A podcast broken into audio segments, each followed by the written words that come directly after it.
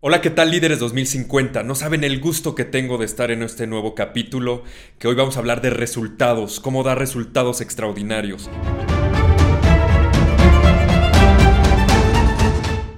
Ha sido ya una experiencia increíble en este podcast después de varias semanas con los invitados, con el feedback, con todo lo que ha pasado derivado de este podcast y estoy seguro que este capítulo les va a ayudar muchísimo, sobre todo para arrancar este 2023 y que todo, todo en verdad lo que se propongan lo hagan. Más allá de que se cumpla, tienen que hacerlo, tienen que llevarlo a la práctica, a la realidad. Ese es el momento en donde ustedes realmente van a lograr resultados. Pues hablemos de resultados. ¿Por qué elegí primero este tema? Porque en todas las empresas siempre, siempre te van a evaluar de alguna otra manera, puede ser por la actitud, la personalidad, el servicio, etc. Pero al final lo que te va a mantener, promover o retener es la capacidad de dar resultados. Porque al final es lo por lo que te pagan, es por lo que te contrataron, por solucionar un problema, pero sobre todo por dar resultados esperados de tu puesto. Y no todas las personas están posicionadas para dar un resultado siempre arriba de lo extraordinario. Ahora, Siempre he dicho que para que una persona tenga resultados, hay dos cosas clave que primero tienen que pasar en una organización. Lo primero es que tengan la estrategia muy definida a nivel organizacional, que sepan muy bien para dónde van, la dirección, la visión, que tengan muy clara la ejecución y los pasos que van a hacer entre todos los departamentos. Y después eso bajarlo a nivel individuo, a nivel departamento, pero sobre todo a nivel puesto. Y en ese momento la persona va a tener mucha claridad de lo que tiene que hacer a nivel macro, a nivel integral, pero también a nivel micro, que es la parte de su posición. Y ahí tiene que ver mucho con el líder.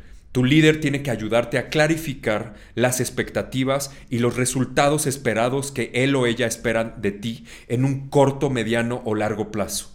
Y eso tiene que quedar muy claro desde el principio. Y ahí la responsabilidad no es solo del líder, sino también de ti que tú tengas esta corresponsabilidad de preguntarle si no te ha quedado claro, oye, exactamente qué esperas de mí, exactamente qué quieres que te entregue, exactamente cómo esperas que diseñe esta parte, esta presentación, esta actividad, este proyecto, etc. Y si eso queda muy claro desde el principio, te aseguro que los demás pasos de dar resultados van a ser mucho más sencillos.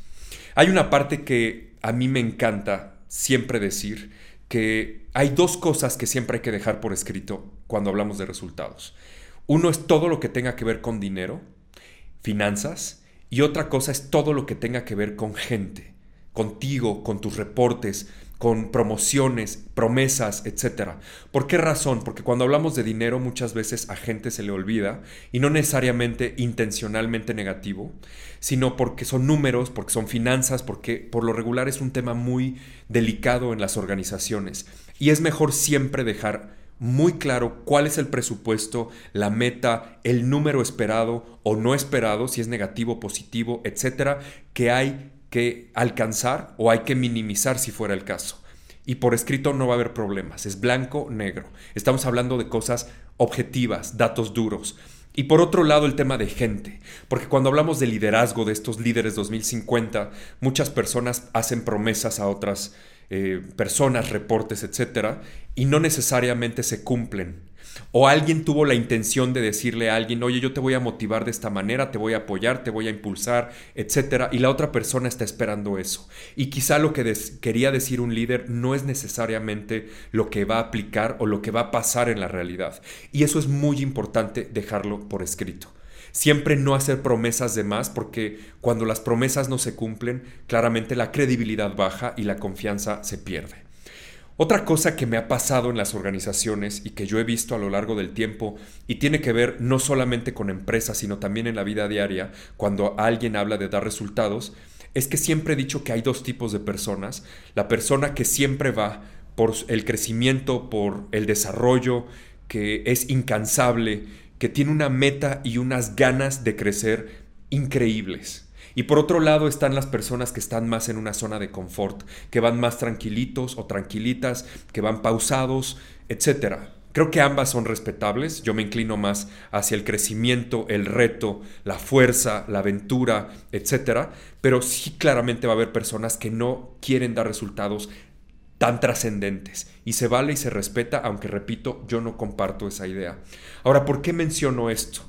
Porque en las empresas y a nivel personal también, si tú no tienes claro cuál es el juego o hacia dónde te quieres ir, ya de entrada la capacidad de dar resultados va a ser muy confusa. Si tú tienes muy claro que quieres crecer y que quieres llegar muy alto en la vida, en la organización, ya vas a saber que tienes que dar un esfuerzo mayor. Y el esfuerzo se va a ver impactado en tiempo, se va a ver impactado en, eh, no solo en tiempo, en esfuerzo, en capacidad de aprendizaje, en capacidad de planeación, organización, en muchas competencias y habilidades que vas a tener que poner en marcha. Y por otro lado, si tú sabes que te quieres llevarla tranquilito o tranquilita, pues claramente el esfuerzo y las capacidades que requieres van a ser menores. Y cada quien decide. Es un juego de decisión, es un juego de vida. Ahora, cuando he ido a varias organizaciones, que como saben, he dado conferencias pues, a lo largo de, pues ya de varios meses, yo diría ya más de un año, dos años, llevo, no sé, alrededor de 100 conferencias, 120 por ahí en varios estados de la República y en otros países, diferentes empresas, y les puedo decir que en el 90% de las empresas o conferencias que he dado, le, pregunto a la gente a qué nivel de capacidad de dar resultados está tu maquinaria, tu cuerpo, tu mente, tu corazón. Uno sabe perfectamente. Y la respuesta que me dan es, aunque no lo crean, entre un 40 y 60% de su capacidad. Y cuando me lo decían al principio me iba para atrás porque no entendía y a veces me molestaba y a veces me entristecía y ahora, como ya sé que es algo muy común, pues no los regaño porque no soy nadie para regañar, pero sí los reto. Sí reto a las personas y les digo, a mí me daría tristeza decir que estoy al 40 o 60% y cobro el 100% de mi nómina para mí sería algo extremadamente vergonzoso. Y no quiero que todos piensen igual que yo, me queda claro que cada quien puede diferir o pueden analizarlo y tomar su propia decisión y conclusión, pero sí les pido que lo analicen, que profundicen este mensaje, porque es muy común que me lo digan y la realidad es que me genera, pues, tristeza, me genera una emoción negativa que yo no esperaría que alguien lo diga como, no, estoy al 40%, no estoy dando toda mi capacidad, me la estoy pasando ahí padre, de repente pierdo tiempo en la mañana en el café y la realidad es que cuando tú lo escuchas, y más si eres un directivo, o en mi caso que he tenido la fortuna y el honor de tener posiciones directivas, pues claramente te dan en la torre saber que la gente o todo tu equipo no está al 100%. Claramente tú asumes la responsabilidad que te toca, pero no es al 100%. Hay una parte que es tuya, como colaborador, como persona, como individuo, que tienes tú que dar todo para llegar a los resultados esperados. Ahora, siempre, siempre da el 100%. Del 101 para arriba es resultados extraordinarios, es dar el extra, es otro nivel de juego. Pero del 0 al 100% es por lo que te pagan. Analízalo es por lo cual están esperando que des resultados extraordinarios. Y siempre va a haber un momento que yo le llamo el juicio final. El juicio final para mí es cuando al final del año tus superiores, tu jefe o el jefe de tu jefe van a hablar de ti. Y eso pasa en todas las organizaciones, ya sea que haya una evaluación muy estructurada de desempeño o no, siempre va a haber esas conversaciones donde digan cómo fue el desempeño de esta persona a lo largo del año. Y ahí lo que les puedo decir es que lo primero que van a discutir es tu 80-20, ley de Pareto. Todos tenemos en, en, nuestro puesto en la organización un 80-20. Y el 80-20 de lo que se trata es cuál es el 20% que va a ser tu 80% de impacto. Y el otro 80% de tus tareas va a ser el 20% de impacto. O sea, se cruza y es la ley de Pareto que muchos conocemos. Enfócate al 20%, que va a impactar a tu 80%, porque eso va a ser la jugada. Y aquí yo les pongo un ejemplo que yo decía eh, siempre, oye, ¿por qué razón alguien cuando está trabajando se pierde en muchas cosas? Y la razón es que yo eh, inventé un término muy simple que se llama cierre de ciclos. Y cierre de ciclos de lo que se trata es de que todas las personas, o al menos es lo esperado, necesitaríamos cerrar los ciclos, es decir, las tareas que nos delegan nuestros superiores. Porque vamos a tener muchas a lo largo del día, de la semana, del mes. Y no todas las personas tienen esa capacidad de cerrar todo lo que tienen que hacer. Y les voy a poner un ejemplo. Llega tu jefe el lunes y te pide cierta tarea que tienes que entregar el martes y de repente llega recursos humanos o de otro departamento y te piden otra cosa que tienes que entregar el miércoles. Y después traías ya en fila cuatro o cinco cosas que tienes que entregar de tu vida personal y de otros temas o actividades empresariales eh, en esa misma semana. Entonces, si tú vas sumando, ya llevas más de siete y de repente te llega una encuesta y de repente te llega una auditoría y de repente te llegan muchas cosas. Y en el día a día, la capacidad que tenga una persona de priorizar y de discernir o diferir las cosas que son muy importantes de entregar rápido y bien, de las cuales pueden esperar un poco más, es muy importante. Y no todos tienen esa capacidad. Mucha gente se pierde, se satura, empieza a, quemarse, a desesperarse, a estresarse y lo único que van a hacer es sabotear su resultado, su desempeño. Entonces es muy importante que todos los ciclos que tú tengas los planees, vayas priorizando y entregues. Y una persona que es capaz de cerrar todos los ciclos es extraordinariamente bien percibida por los líderes, por los directivos. Y por lo contrario, una persona que no entrega, una persona que no cierra todos los ciclos, claramente la percepción va a ser baja. Porque esa persona no tiene la capacidad de priorizar, de negociar, que es muy importante, y la capacidad sobre todo de organizarse. La capacidad que tenga de decir, ok, voy a dedicar tanto tiempo a esto de esta manera y dedicarse, ejecutarlo y hacerlo de manera impecable. Siempre he mencionado que hay dos formas de asumir los resultados. La primera es el camino pues de gozarlo, de realmente disfrutarlo, y la otra es de sufrirlo. ¿Y por qué razón? Porque tú vas a tener una tarea o una actividad que hacer y tienes dos caminos. O lo tomas positivo y te vas por el camino del optimismo y el entusiasmo, o te vas por el camino de la lucha, de la negatividad, de la queja, y al final lo tienes que hacer y al final lo vas a hacer, pero lo vas a hacer de forma feliz o de forma infeliz. Y yo creo que siempre es mejor hacerlo de manera positiva. Pon música, este, tómate un café, tómate un té, cómete algo rico y disfruta hacerlo. Porque realmente es lo que haces si lo piensas, pues ocho horas del día de tu vida durante muchos años y qué mejor que lo hagas de manera feliz y de manera contenta. Eso te, vaya, te va a llevar a créanme, a puestos muy altos en la organización. Por otro lado, siempre hablo de un tema que no es muy conocido o muy entendido más bien, pero sí es muy común en las empresas, que se llama accountability. Y en español es responsabilidad absoluta.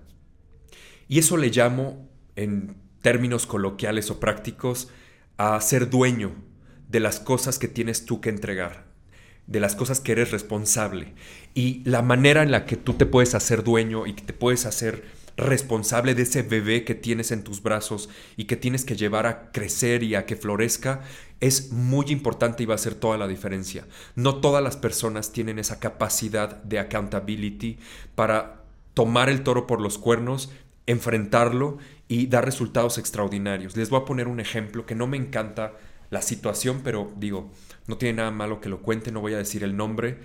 Y si lo escucha esta persona, bueno, pues fue un aprendizaje para los dos. Y yo cuando llego a México, después de vivir en Houston como expatriado, eh, que fue una experiencia extraordinaria, por cierto, llegué y contraté una agencia de publicidad que me ayudara con mis redes sociales, porque yo no tenía idea, estaba muy principiante, por la razón que quieran. Y contraté esta empresa y sacaban diferentes posts a lo largo del mes. Yo autorizaba los mensajes, los posts, los diseños, todo. Ya nada más ellos tenían que pasarlo a las redes sociales y, pues bueno, responder a la gente que, que comentara, etcétera. Ya un tema más como de community manager. Y en una de esas, un mes, hubo ocho errores de ortografía y typos. O se les fueron dedazos. Cuando yo ya había autorizado y no había ningún error. Y en ese momento hablo con el líder, con el dueño de la agencia y le digo, oye, ¿qué está pasando? E, en este mes cometieron ocho errores Y me dice, Ricardo, pues fue error de la copy, o sea, de la persona que escribe y la persona que hace ahí los, los mensajes. Y dice, y no vuelve a pasar. Le digo, no, claro, no, no va a volver a pasar, pero no por la copy, sino por ti. Porque tú no te estás haciendo dueño de toda la responsabilidad de tu agencia.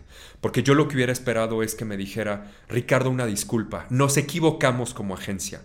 No vuelve a pasar. Y ya después en corto va esta persona y habla con la copia o con su asistente, colega, como le quiera llamar, y hablan lo que tengan que hablar, le da feedback, etc.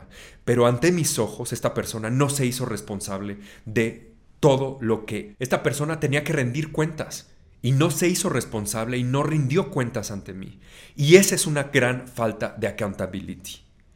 Ese es un ejemplo que ojalá les quede a ustedes y que lo puedan reflexionar en este podcast de resultados que para mí cuando hablo de estos temas me encanta porque siempre cuando una persona entra a trabajar va con toda la pila, va con todas las ganas, pero no necesariamente siempre va a dar los resultados que prometió al principio. Y oh sorpresa, se desmotiva la imagen de esta persona, se cae, se desmorona y en lugar de que las personas otras, superiores o laterales, o reportes que, que estén contigo en tu equipo, esta gente lo único que va a hacer es empezar a perder confianza.